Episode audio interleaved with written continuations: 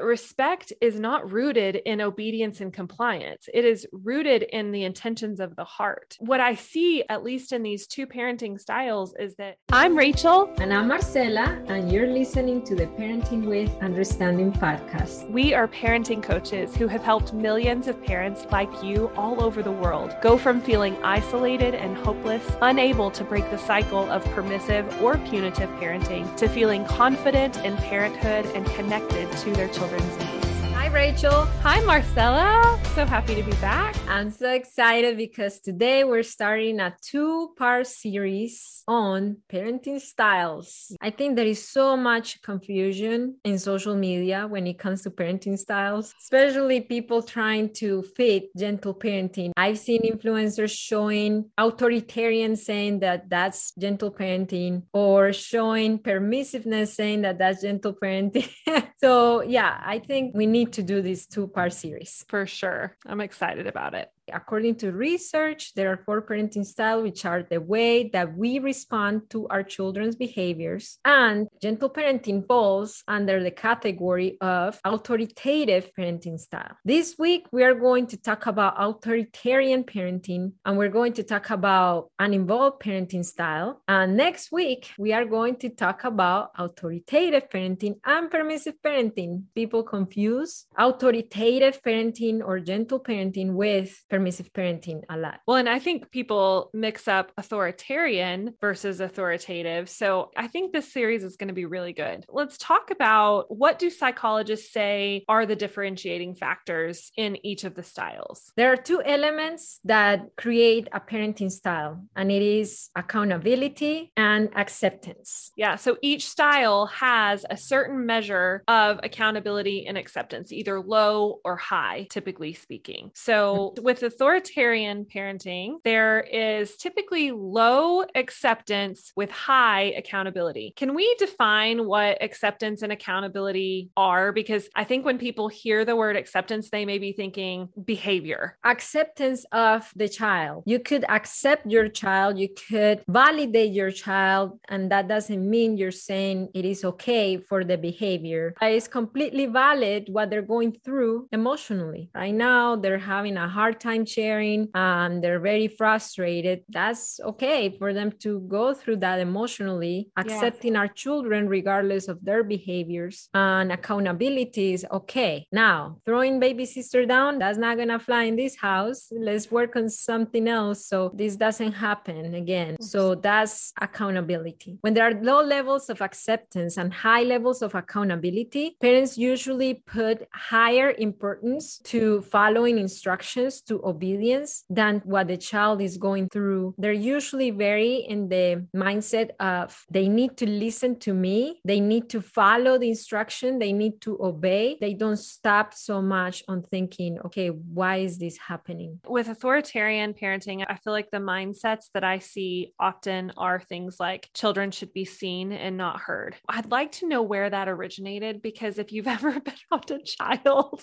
they are not quiet and they are very vocal about every little thing until their will essentially is broken, which their will is their voice. If you're breaking a child's will, you are essentially breaking their voice and their ability to stand up for what they believe in or, you know, even what they want. The second mindset that I see a lot is if a child acts out, especially in public, that means they are not disciplined. Mm. What do you think? I saw a TikTok. I think you saw it too because it's viral of a mom of a neurodivergent child. He was having a meltdown. It wasn't a tantrum, it was a meltdown at the doctor. And then she was showing that he was pulling her hair. And then all those comments oh man, you're not disciplining, you're so passive. What is this? And what I saw was a mom truly trying to help her child get through that moment of meltdown. His body, his little body was out of control. I guarantee you, he did didn't say, okay, I'm going to hurt mommy by pulling her hair. He wasn't even in control of his own body. Right. And that happened. She had long, beautiful hair, and then he grabbed her hair. Well, and what would it teach if, in a moment where, because I think that most authoritarian parents, if they had their hair yanked like that, they would get the hair out of the hand and then probably hit the child to try to teach a lesson. But what lesson is that actually teaching? Have we ever stopped to think and ask ourselves, my child is hurting me, so I'm going to hurt them to teach them not to hurt me? That does not make any sense at all. It is not logical. It is not reasonable. So, why do you think it is that parents think that it works? From the Latino perspective, I think it's very cultural. My abuelita might think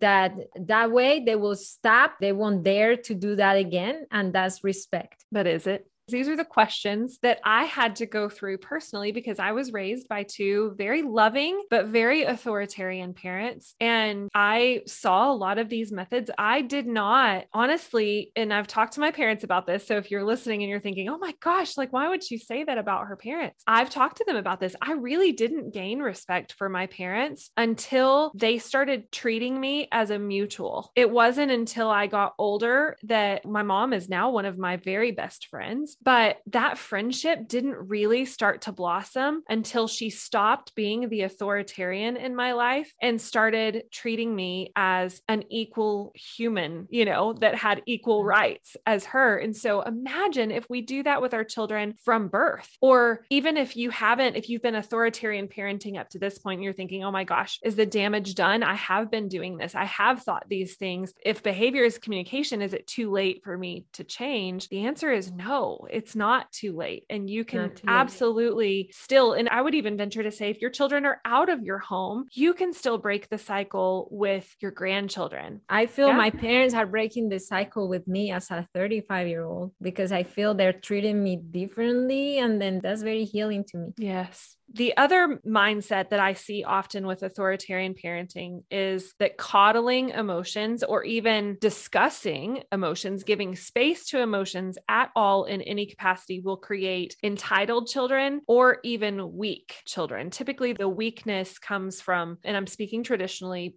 that men tend to think if I let my child show emotion, they're not going to be strong enough to handle the harsh real world. I've seen it with every gender, and it's a question of I understand that we need to respect our kids. I like your message. I really dig your message. But then I think about like, how are my kids going to do when they face these authoritarian adults in their life and they're all used to just gentleness and kindness from me? They won't know, they will crumble under that pressure. And if anything, from experience, I know that a crumbled child is going to face those type of people in a less a certain way than a child who is whole and who knows who he is and how to stand up for himself than the ones who don't. Listen to this. We were at the playground. I was waiting for the twins. They were playing. There were other kids. They were a little older. The other kids in the playground were a little older. I saw that one of my twins came running to me and he said, That kid is not being safe. That kid is not being safe. And then I went to see how the older kid was playing with the others and they were playing house. They were playing house he was the parent. And then he was chasing the other kids to grab them by their arm and taking them to a timeout corner. And for my child, that felt unsafe. That felt like that's not appropriate. And he ran to me. But for the other kids, because possibly they get timeouts and they get that at home, they were not saying anything to that. And when the other kid was grabbing them by the hand and just taking them to a corner against their will, they were letting him. And I'm like, okay, if this comes out through play. Can you imagine when there is a real safety scenario that an older child wants to take them to a corner yes. to abuse them or to do something to them? Like, who is more likely to ask for help and not be abused? My child or those children who are used to time out being taken to places against their will, timeouts, spanked? Exactly. That's the thing is that you're giving your children space to feel what they're feeling, but also to critically think for themselves. Whenever you are authoritarian and you're lording over them and you're telling them what to do and what to think and what to say and what not to say, you essentially are stripping them of their superpowers of being able to think critically and to analyze situations and to think that's not safe behavior. Obviously, your son knew that this is play, but that made him feel unsettled, which is a very, very healthy thing to recognize and a very emotionally mature thing to recognize.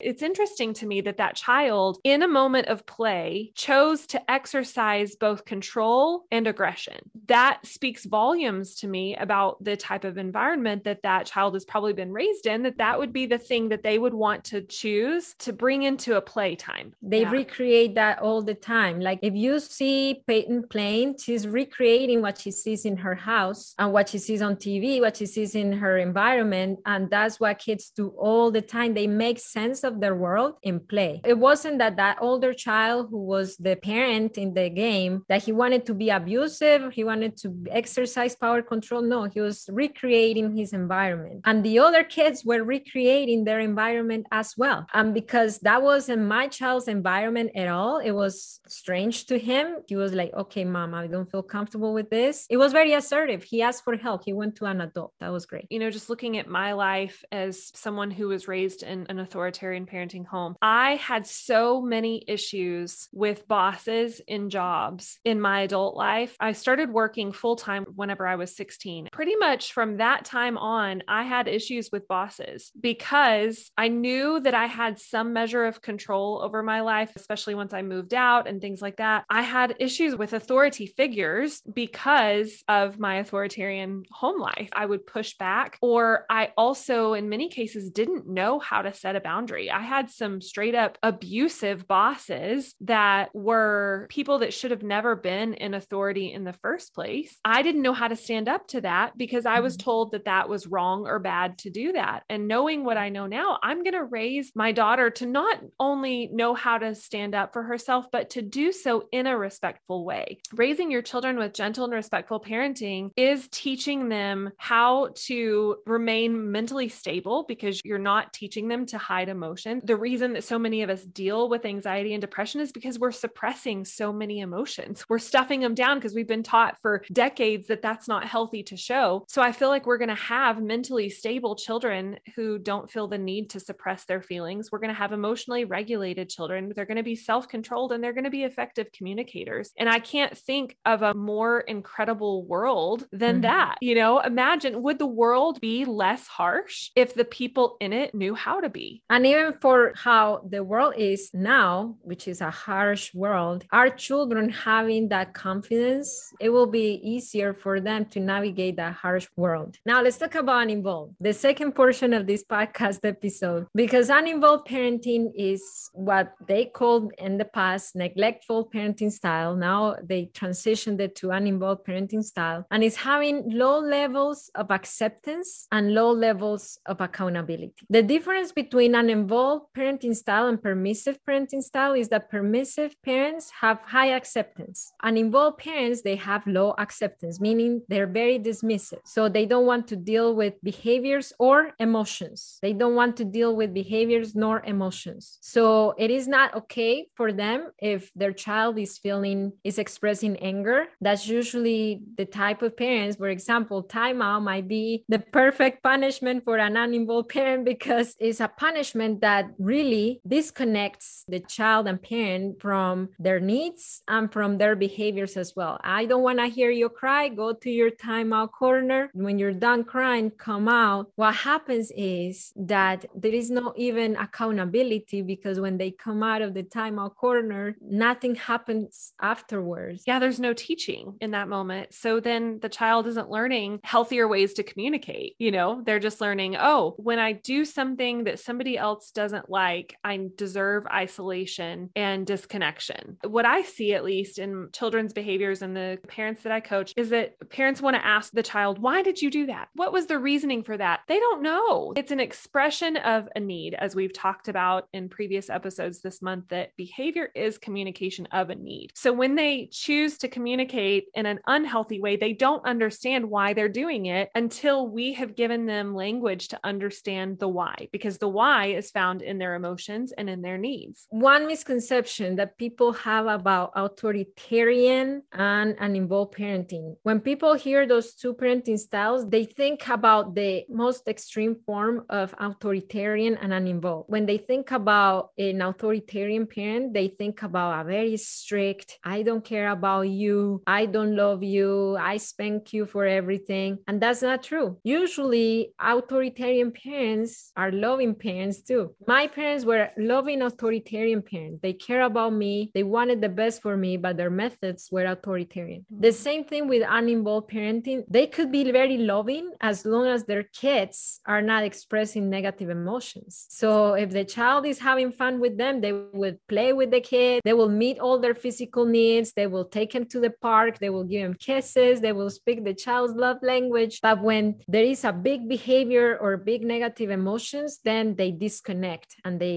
are uninvolved. So that's a myth that uninvolved parents are just the neglectful parents who leave their kids in foster care. That's the highest form of uninvolved parenting and is abandonment. But the lowest form of uninvolved parenting is when you emotionally disconnect when your children have high emotions and behaviors. That's really eye opening. So let's talk about some uninvolved and neglectful mindsets. What are some things that you know that an uninvolved parent might think? Uninvolved parenting, they may believe that children's emotional expressions are irrational, therefore not valid, and they disconnect or ignore their children's emotions. They may ridicule children's emotions, like, that's not a big deal. You're crying over a goldfish. They show low interest in what their children are trying to communicate. They want children's emotional expression to disappear as soon as possible. Uninvolved parents, when they hear gentle parenting tips of co regulation, let's help your child, meaning like you are there helping them calm down and speaking softly to them. And they might try that with an uninvolved mentality of, I'm doing this just to stop the crying. You talking about this reminds me of a video that I recently did about a banana breaking, and it went viral on TikTok. And the amount of people that commented, Oh my gosh, it's just a banana. The kid needs to get over that. That's not something that is worth crying over. This makes sense. So, in those moments, I feel like I don't know if I would say that those parents are necessarily uninvolved overall, but in those moments, whenever they're trying to dismiss a child's emotions over a broken banana and they're saying, like, I'm not going to let my child cry over a broken banana, that's ridiculous. That is an uninvolved mindset. And you know what? When the child comes down and then you help them process what happened, then you could teach them, like, okay, broken banana is truly not like the end of the world, but right. once their needs and their emotions are processed, next time when they have a broken banana, they're like, oh, but mama says I could make a smoothie with a broken banana. I won't be that upset about this. That's different than dismissing their emotions out the gate. In my experience, at least, the broken banana is usually the straw that broke the camel's back. Like there's already some other stuff going on for my oh, child. Yes. by the time the banana breaks, it's like in adulthood, whenever we have a really bad day and one thing right after the other keeps happening. And then finally, there's one small little thing that happens that just sets us off and we go in a tailspin. Yeah, that's true. And involved parents, they may believe that negative emotions are toxic or bad. So if they may see their child is jealous, they might think, oh, jealousy is bad. I need to stop it. They shouldn't be feeling jealous. They may lack the ability to see and understand their own emotions or others' emotions. They feel uncomfortable, anxious, upset, hurt, or overwhelmed by children's emotions. They believe that focusing on negative emotions makes things worse. They may feel insecure about not knowing how to handle children's emotions. They minimize emotions and devalues the experiences that brought them up, like the banana. And they won't help the child solve their root need and their negative emotion because they believe that if they don't do anything, time cures everything. And that's one thing that I want to dive deeper here because the most common statement from an uninvolved parent is this is a phase. I'm just going to let it pass, and my child is just going to keep growing, and things are going to be better later. So I see this tantrum, and I'm not going to access help. I'm not going to work on my parenting education. I'm not going to invest in classes. I'm not going to do any of this because all these behaviors are normal. They're a phase. They're just going to magically disappear. Which does not happen. And again, I think it's at least, you know, in my head, I keep thinking we're not providing children with healthier ways to communicate. We're not giving them skills. What I see is that for so long, parenting has been so focused on what's happening right now. And I need to create a compliant, obedient child right now because that's what respect is. But respect is not rooted in obedience and compliance, it is rooted in the intentions of the heart. So, what I see, at least in these two parenting styles, is that none of them are providing children for skills to be a healthy adult. If you exercise power and control with your children, they will grow up to be adults who are micromanagers and they feel the need to lord over their children or their employees. They're going to be the bosses and the CEOs that nobody wants to work for. Or the opposite. I've seen the opposite too. They were so oppressed in their childhood, they don't feel they have a voice and they cannot be bosses, managers, CEOs. They don't feel that they have what it takes. That they become people pleasers almost. It's like I have to please everybody else around me and keep everybody else around me happy. They're doing that at the detriment of their own desires and will and probably strengths and gifts. You know, with uninvolved, if you're dismissing your child's emotions and you're acting like nothing's a big deal, then you wind up raising an adult who thinks that everybody is a baby or that they're weak. They don't know how to properly process through the things that life is throwing at them. neither of these parenting styles are teaching children the skills to be a healthy, mentally stable, emotionally regulated, self controlled adult. Last week, I watched a TikTok of a child psychologist in Colombia. She was showing a role play of what uninvolved parenting may do to the mind of a person when they grow up. And they're usually very entitled. For example, if when they were children and their experiences were dismissed, Mom, look, I'm able to do this, this craft. Oh, oh yeah, of course you're able to do that craft. You're in first grade. That's dismissive. That's uninvolved. And then when they're adults, their team, let's just say they're a boss and their team does something that's an accomplishment. They're like, that's your job. Why am I going to celebrate here if, if it was your job to make this happen, to make this event happen, to make this task happen? So they're usually very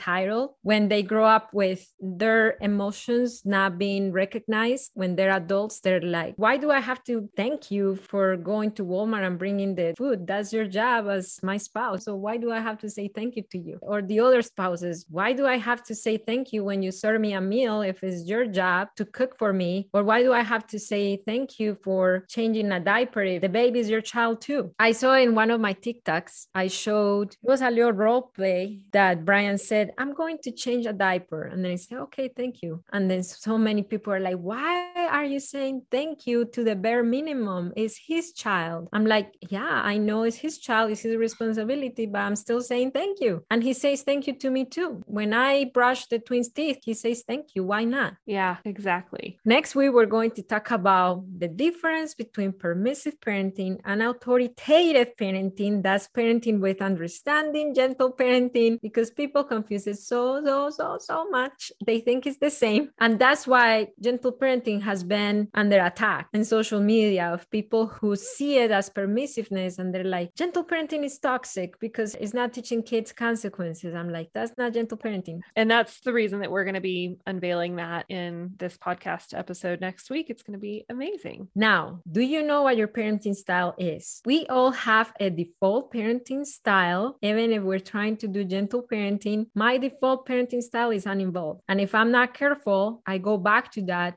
especially in my most stressful moments. So I highly encourage you to take my free quiz. It's called Discover Your Parenting Avatar Quiz. It's going to walk you through different scenarios. It's just eight questions. And at the end, you're going to discover what your parenting avatar is as a gentle parent. So if you're a gentle parent, if you're trying to do things differently, you still have a default parenting style, you're going to discover in that quiz. It is free to access it. Just open the description of this podcast episode and then go through the quiz. If you have any of our products, just open the description of this podcast episode and you will see the link to join the Pride Facebook group. Go there and let us know what is your parenting avatar and what is the main takeaway from this episode. Don't forget to follow us at High Impact Club and at Rachel Rogers on Instagram, on TikTok, on Facebook.